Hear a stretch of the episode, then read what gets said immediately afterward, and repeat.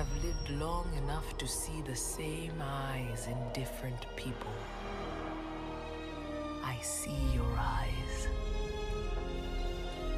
I know your eyes.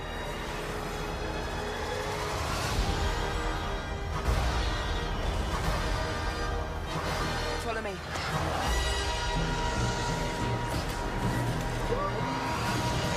Star Wars The Force Awakens. Good morning, everybody. good morning to everybody upstairs in the Well Cafe as well. Uh, it's such a good morning to be in worship together. If we haven't met before, uh, my name is Johnny, and I serve as one of your pastors here at First Methodist Mansfield. And as you can tell, I'm a little bit excited about this morning, and I'm really glad you're here to let me just ooze this excitement all over you because I'm really pumped about it. Uh, it's a good day. We're, we're uh, it's finally good to be back with you. It's been a while since I've been with you and to, to start a new series uh, today. It's been a while because we had a really significant series uh, over the past four weeks.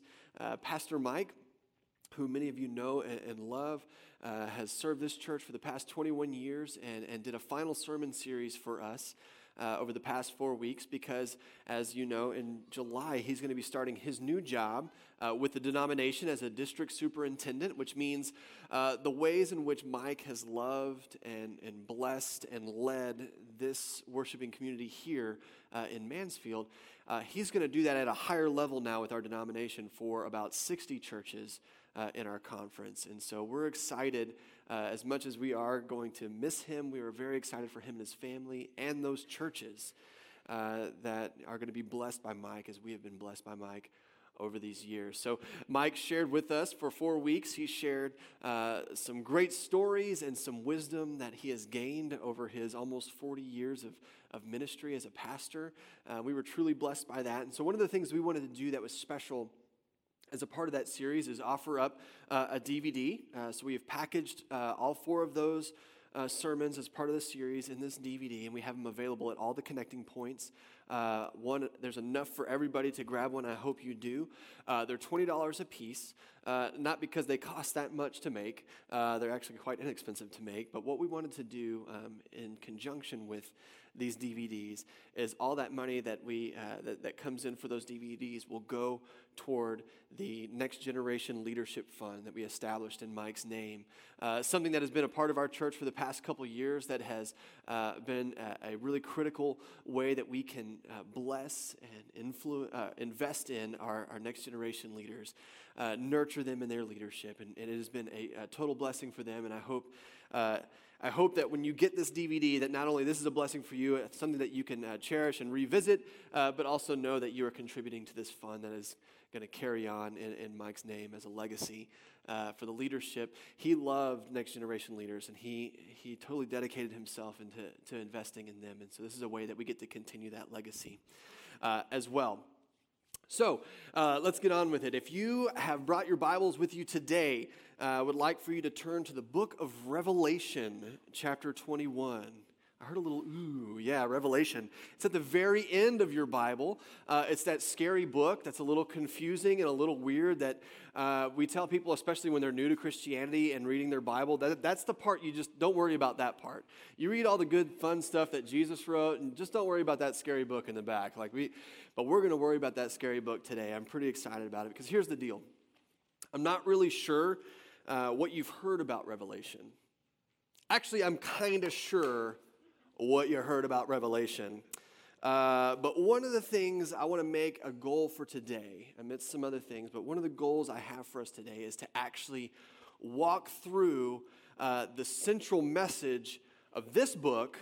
This is a Bible uh, that might not have much to do with this book. And this is left behind if you can't read that. Now, if that's clickbait enough for you to just follow me on this message, I, I, hope you're with me. Like this is this might be worth the price of admission right here, just to hear me say some things that might sound controversial. Here we go. We're ready for that. But I hope you stick with me because I do really think that understanding the central message of not only the scripture, but especially that really confusing, often scary book in the end of the Bible is really important for us as we continue to explore scripture and understand uh, God's purposes for us in our lives. So we're going to get there in just a minute. We're looking at Revelation in conjunction with the beginning of this new series called God at the Movies. Another question you might ask is why do we need to have movies in church? What, what do movies have to do with God? And that's a fair enough question. But we believe that uh, our lives are driven by story. Stories help us establish meaning in our life. Stories express, express value uh, not only for our lives, but for our culture. Stories help us pass down histories. Stories help us know our past and, in a way, help us know our future. Stories are a way we can express the inexpressible or explain the unexplainable. This is why Jesus often used story uh, to teach his followers uh, about things like the kingdom of God, which was really hard to express in words, but when told in story, capture a sense of what it means to be in God's presence. Think of stories like the Good Samaritan uh, or the prodigal son stories that Jesus told to express uh, uh, to us in a way, in a very tangible way, ideas of forgiveness and, and service, unconditional love. Simple words with very complex meanings that we get a better picture of that when we know them through story. And in our modern day, one of the most effective ways to tell a story is through film because it engages all of our senses, especially sight, uh, and we're visual creatures. And film, like any good art, expresses the deepest parts of who we are. And film has this unique ability to transport us into new places, immerse us into new worlds, show us things that we would never see before, engage our imaginations, and totally blow our minds. You can probably imagine the first time this happened for you when you saw a movie and you sat in the theater and you watched and you could not believe what you were seeing on the screen. For me, that was when I went to see Jurassic Park.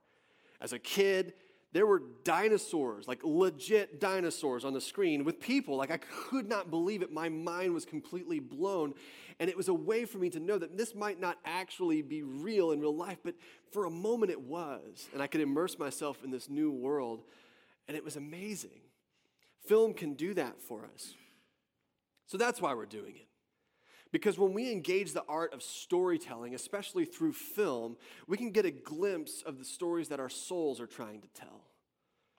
We understand through the, uh, the words of the screenwriters and, and the vision of the director and the, the skill of the actors. They're expressing something deep within us, and we get a glimpse into the human soul and the truth that resides there. Plus, it's just plain fun. So, I mean, it's summertime. We're going to have fun in church. Let's talk about some movies. This is going to be fun. This weekend, especially fun for me. So, this week, we're going to be talking about one of the most successful movies and one of the most successful movie franchises of all time Star Wars The Force Awakens. Now, this was a really hard sermon for me to write, believe it or not. I've been looking forward to it for a long time, but it has taken many uh, many iterations. Uh, every sermon that I write has to get thrown away and start over again. The first one I wrote, uh, I realized that I was 30 minutes into the sermon and I hadn't said a word about Jesus yet. I was so excited about Star Wars. So that one got wadded up and thrown away. There was another one where I was trying to work in all these like sly little uh, Star Wars inside jokes and one lines that like all the true nerds would get. And I was taking too much time with that. I had to throw that away too. So this was a really difficult one because it was so much fun, and, and I just kept tinkering with it. Uh, so here's what we got. This is the best we got right here. So this is what we're going to go with. But Star Wars was released uh, last December. Uh, much anticipated, uh, much anticipated movie. Uh, it was the quickest movie to make a billion dollars. It's like the highest-grossing film of all time uh, in the U.S. Uh, it set all kinds of records, but most importantly, it was awesome. It was the thing that all of us Star Wars nerds have been waiting on, right? It was the thing that we thought was impossible. You're not going to be able to make a new Star Wars movie that's going to please us nerds, right? There's just it's impossible. They tried it three times and it didn't work, and so they made this one, and we all anticipated. My, my family, we love Star Wars. We were Star Wars household. We were there. We were there on day one uh, of the opening. Uh, me and my son uh, and Holly, we saw it three times. Like it, we just couldn't get enough of it. We loved it so much. We are a Star Wars household. I have a few pictures I want to show you to prove it. Uh, this first one, uh, this is my, my family and I last year at our church's trunk or treat. Uh, we decided to go as Star Wars characters. Uh, I'm Han Solo, my wife is Leia, and the little Darth Vader there is Charlie, who is threatening whoever's taking the picture uh, with that lightsaber. Here's another picture. This is just a random, like, Tuesday in our house. Uh, Charlie. Uh, it's pretty much a random occurrence in our house. Charlie dressed up as some Star Wars character, Star Wars toys all over the ground, Star Wars on the TV, lightsabers being wielded carelessly around. Uh, this next picture I want to show you is my absolute favorite picture of all time. Uh, this is America, y'all. Uh, last summer, uh, last summer, uh, we Charlie and I were grilling like we do, and this is how we were dressed. Uh, and uh, we were taking a little break, so it was hot outside, so we went to go sit in the shade. And uh, Holly came out to just check on us and see how things were going. She walked out the back door, immediately turned around and walked right back inside to go grab her camera to come capture this moment. And I'm so glad she did. This is a picture I will cherish for the rest of my life. This is, that's it. Uh, so we love Star Wars, uh, but not just because it's entertaining and imaginative. It is those things, um, but also because of the story it tells. Uh, it's a battle between good and evil, the light and the dark. It's a story of redemption. It's a story of hope in the midst of impossible and insurmountable odds. These, these uh, themes uh, exist throughout every little story, every little movie in Star Wars, and it's part of the overarching narrative of the Star Wars franchise. Each individual stories ha- they have this this this improbable victory over the dark that the light has, over this violence and oppression that the dark has. It's impossible to beat them. It, it, and, and all the characters have a hard time believing it is possible, and yet somehow the light wins. And this latest installment is no different. In The Force Awakens, it takes place 30 years after uh, Return of the Jedi. Uh, if you haven't seen the movie, I know that there are some, you're like unicorns, like you're out there and you haven't seen any Star Wars movies. Um, so let me give this brief uh, synopsis for you. 30 years after Return of the Jedi, uh, we have, uh, out of the ashes of the empire that has been defeated by the rebellion, rise this new evil, right? The First Order. And uh, we have this scavenger named Rey who encounters a little droid named BB 8 that contains some really critical information pertaining to the whereabouts of one Luke Skywalker uh, who's been missing for some time. And Rey and this rogue stormtrooper named Finn uh, meet up with some of our familiar heroes from the older movies, like Han Solo and Chewbacca and Leia. And they find themselves in this monumental conflict between good and evil. Now, my favorite character in all of the Star Wars movies, his name is Han Solo. And one, and one of the things I love about this new movie is this transformation that we see uh, in Han. He's undergone this great change. If you've seen the first three movies, the first three that are produced, not episodes one, two, and three, nobody really likes to talk about those, but the first three real Star Wars movies, uh, and you see Han, Han is this reluctant participant in the rebellion, right? He's really just in it for the money. He doesn't believe in the force, and he would much rather just trust himself and continue on trying to figure out how to profit from his involvement with the rebellion.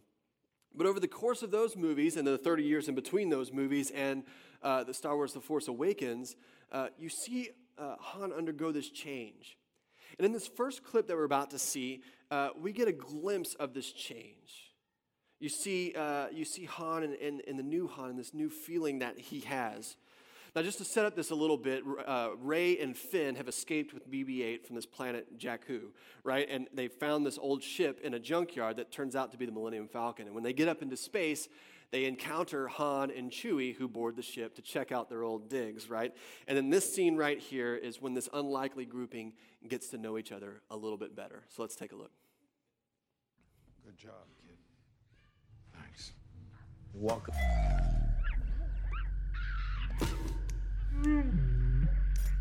So, fugitives, huh? The First Order wants the map. Finn is with the Resistance. I'm just a scavenger. See what you got. Go ahead.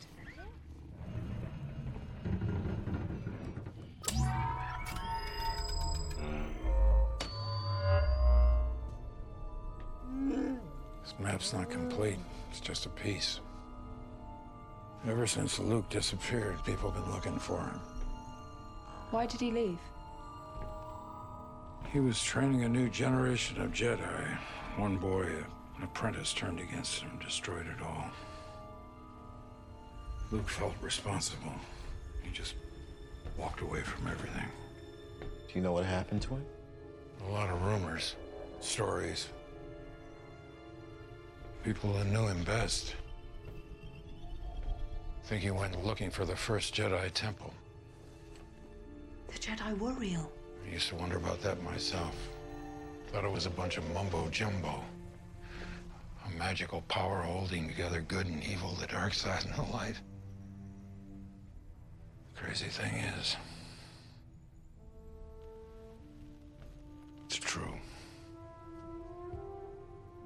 Force, the Jedi. All of it. It's all true.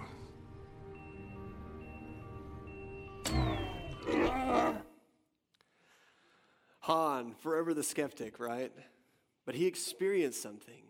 He witnessed the actual power of the Force, and more specifically, the power of the light side over the dark. Even against impossible odds. You're not supposed to tell Han the odds, right?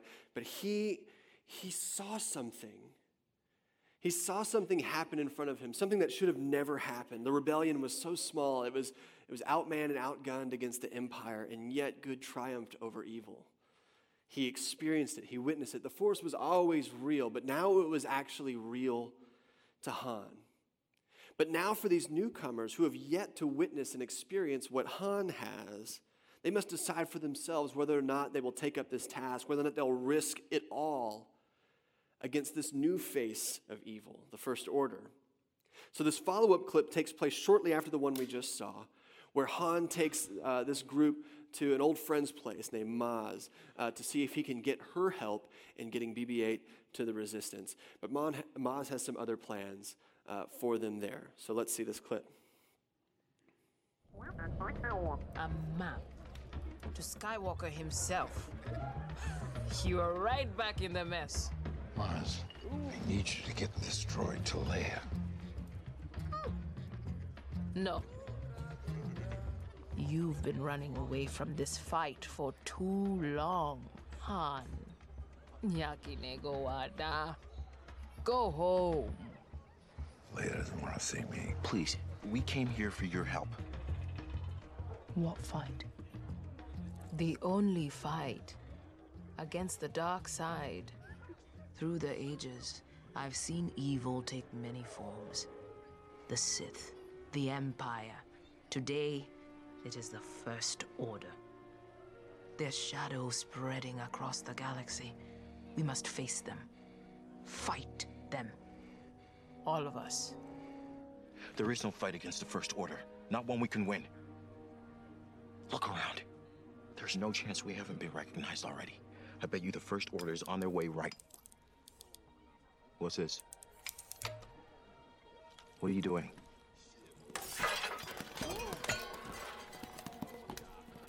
Solo? What is she doing? I don't know, but it ain't good. If you live long enough, you see the same eyes in different people. I'm looking at the eyes of a man who wants to run. You don't know a thing about me. Where I'm from. What I've seen. You don't know the First Order like I do. They'll slaughter us. We all need to run. Hmm.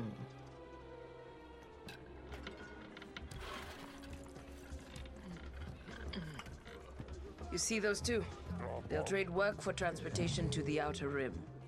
There, you can disappear. Finn, Come with me.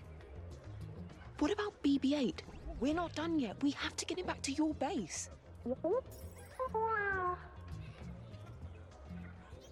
I can't.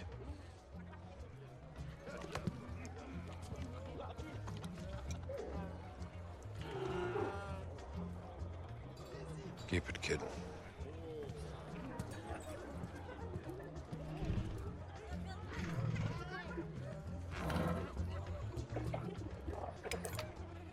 Who's the girl? So we see everybody's reaction to the task at hand. There's a curiosity from Rey. Um, there's a hesitancy from Han, who has some personal issues he's got to work out. And then there's this fear from Finn. Finn, who knows firsthand the true power of the First Order, and it terrifies him. It seems absolutely crazy uh, to oppose them and impossible to defeat them. And according to Finn, the, the best bet that these friends have is really just to run away. There's no way that this new evil can be defeated. But what's, what Finn will soon find out is that victory has very little to do with trusting his own ability or even the ability of the resistance as a collective. That there's something much bigger going on. So now we're going to turn from there to our scripture for today. Uh, we're going to take a look at Revelation chapter 21, beginning in verse 1. It says this Then I saw a new heaven and a new earth, for the first heaven and the first earth had passed away, and there was no longer any sea. I saw the holy city, the new Jerusalem, coming down out of heaven from God, prepared as a bride beautifully dressed for her husband. And I heard a loud voice from the throne saying, Look, God's dwelling place is now among the people, and he will dwell with them. They will be his people, and God himself will be with them and be their God. He will wipe away every tear from their eyes. There will be no more death, or mourning, or crying, or pain, for the old order of things has passed away. Now that was quite pleasant. Now, Revelation can be a little scary, but this one had no dragons, no beasts, no swords coming out of people's mouths, or anything. If you've read Revelation, you know all those things are, are in there. But before we can get to the importance of this particular scripture for today, I want us to take a look at Revelation and the central message of Revelation uh, and, and how this can mean something for us today and what Revelation might mean for us. Now, this might be a little bumpy for some of you, but hang tight with me. We don't have much time, so we're going to zoom through some quick historical stuff that will place this in context for us. Revelation is a letter actually written by the Apostle John, one of Jesus' followers. He also wrote the Gospel of John, which we see. Uh, he also wrote three other letters uh, 1 John, 2 John, and 3 John. Uh, and he wrote Revelation here. Uh, it was written much later in John's life, probably somewhere between 80 and 95 CE or AD, whatever you prefer. Um, we're not quite sure, but we know it was much later in his life. Now, there are three other dates that are important to know uh, to place this historically for us and to understand a little bit about the purpose and the meaning of John's writing here. The first date is 30 CE. Now, 30 CE was the approximate date for Jesus' death and resurrection, and consequently, the birth of the church. The disciples and the apostles that were left behind uh, started this new movement, and we call it the church. Now, in this time, there are three very distinct communities. There, I mean, there's lots all over the world, but in our particular world that we're looking at, we have the, the community of Jesus followers, the Christian community. We have the Jewish community, which these Jesus followers were born out of. And then we have the Roman Empire right? So we have these three uh, distinct communities. And during the early years of this Jesus follower movement, there was a lot of tension between the Christian community and the Jewish community about what it meant to be faithful, right? Because a lot of Christians came out of the Jewish community. They didn't necessarily leave it, they were just also Christians. And so understanding what it meant to be Jewish and also Christian. Uh, there was a lot of tension there. And plus, we have lots of new people coming in that weren't Jewish at all. And how do they fit in all this? So there's a lot of tension there. There was a great deal of tension between the Jewish community and the Roman Empire. And there had been for decades, right? Constantly tension there. Uh, so that was this. But there wasn't much tension at all between the Christian community and the Roman Empire. Why? Because it was small, it was insignificant. Rome didn't care about them. Like they didn't probably didn't even know they existed, right? They heard of this Jesus guy, they crucified him, but they didn't know that there was still a little movement going on after that. It was nothing for them to concern themselves with, but things changed. Because as these apostles, these people that were, uh, that were here after Jesus ascended, and, and, people like Paul who went out and started to spread the gospel and started to form churches, this movement began to grow rapidly. And pretty soon, this Christian community caught the eye of the Roman Empire. Why? Because they were winning the hearts of the people through their dedication to serving others and their ability to heal the hurts that the empire caused, and probably most significantly, that they were preaching about this brand new kingdom that was coming one day with a brand new king. And empires don't take too kindly to talk like that. When they hear about words like over, overthrow, right? It gets them a little nervous, especially when there's a community of people that are growing and, and becoming more passionate. Makes them a little bit nervous. It tends to tick empires off when you do things like that, which brings us to our second date of importance, uh, 64 CE. This is the date of the Great Fire of Rome. Some of you may remember this from your uh, history classes. Uh, it's, it's a fire that burned in Rome for six days. It was, it was devastating, it was tragic. Now, later on, historians would uh, speculate uh, that it was actually the Roman emperor at the time, Nero, who started the fire intentionally because uh, he was a little bit crazy. But at the time, at the time, uh, Nero blamed a certain community of people for starting these fires. Who did he blame? He blamed the Christian community. He blamed the Christian community. So not only did the imperial elite not like this community, but now the commoners began to distrust this Christian, this new uh, Christian community uh, because they supposedly started a fire in Rome, which leads us to our third date, which is 70 CE. In 70 CE, the Romans invaded Jerusalem and destroyed the temple. Emperor Vespasian uh, was the emperor at the time, and uh, with these communities growing and with tensions mounting, not only between the Jewish community in Rome, but now the Christian community in Rome, and, and, and now this thing that kind of held them together, Jerusalem, this temple, this was kind of the center uh, uh of their religion, of their faith, of their heritage, and uh, it was also a, a place, a societal center, was destroyed.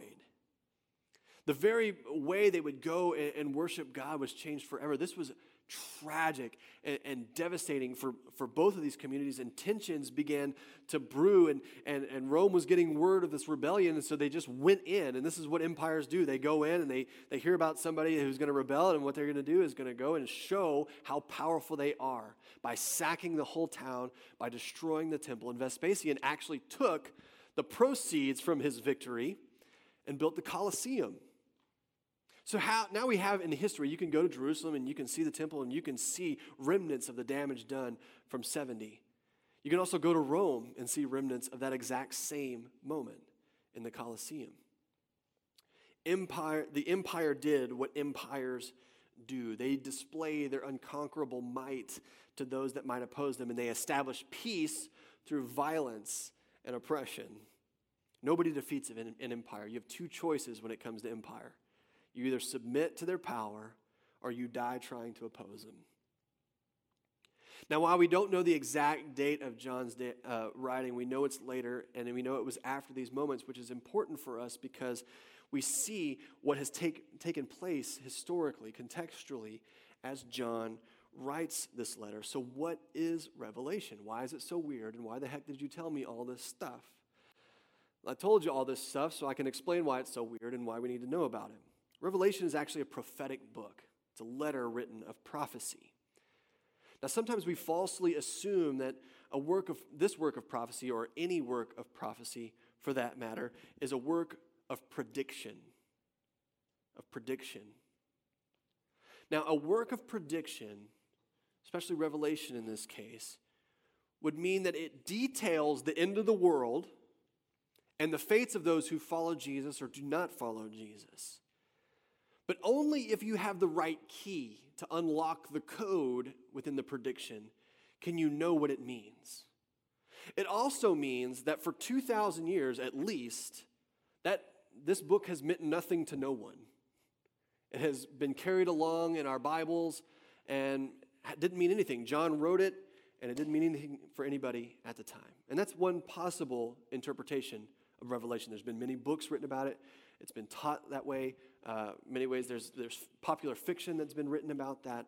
Um, but what I would like to propose is that this prophetic work, and any prophetic work that we find in Scripture, like the book of Daniel, for example, uh, is not necessarily a work of prediction, but a work of proclamation. It's not prediction, it's proclamation. We'll put it this way very, very simply, very boiled down. Revelation is a proclamation that God's purposes cannot be stopped by earthly powers. If I were to boil down into a way oversimplified form what Revelation means for us, this is what John is trying to communicate in Revelation. Revelation is a cry of the powerless against all opponents, whether it's the Roman Empire or any empire for that matter, that God is going to win in the end. God's vision for creation wins out, and God is the most powerful. So you have to think that John is writing this especially, not exclusively, but especially for these first century Christians who are experiencing this turmoil, right? They, they're not far removed from Jesus, right? And there's a lot of, of momentum, there's a lot of energy, a lot of passion around this growing movement. And then to encounter something like this where Rome comes and just displays its might and destroys everything would be disheartening, to say the least. And so John writes this letter of prophecy to encourage those that are walking down this path of faith to not lose the faith. Saying that if you continue on in this way, you serve a God that wins in the end, that empires will fall, crash down around his feet. To not lose hope and to not fear. The, the book of Revelation is meant to be this subversive message that was a pointed denouncement of Rome and all that Rome stood for, and to, and to uh, proclaim the coming reign of God, that God's purposes would not fall. And this is why it's couched in so much metaphor. John just couldn't write a letter to these seven churches that he mentions in Revelation and say, you know what? Rome bites, man. And guess what? They're going to fall one day, and there's going to be a new king and a new kingdom. This is what's going to happen, right? So don't worry, man. Just keep on doing what you're doing. Don't let Rome get you down, man. I don't know why John's a hippie, but he can't just write that letter because the second he sends those letters, what happens? Rome reads that and goes, Well, these aren't getting delivered. And then they just go destroy those seven churches and go find John and kill him like they did Jesus, who preached that same message. So he couches it in this, uh, in this metaphor that for us today is like, what is he even talking about? But back then would have made total sense. They would have understood that any talk of Babylon would have, would have been directed right at Rome. But you can talk about Babylon because Rome's not Babylon, right? So you see all these metaphors that are connected to actual real life, historical, contextual things for these first uh, century Jesus followers who are desperately trying to hold on to their faith while staring directly at what seemed to be an unstoppable force of evil against them. So, hear these words again from Revelation 21. Hear the vision that God has for all of creation. Then I saw a new heaven and a new earth. For the first heaven and the first earth had passed away, and there was no longer any sea.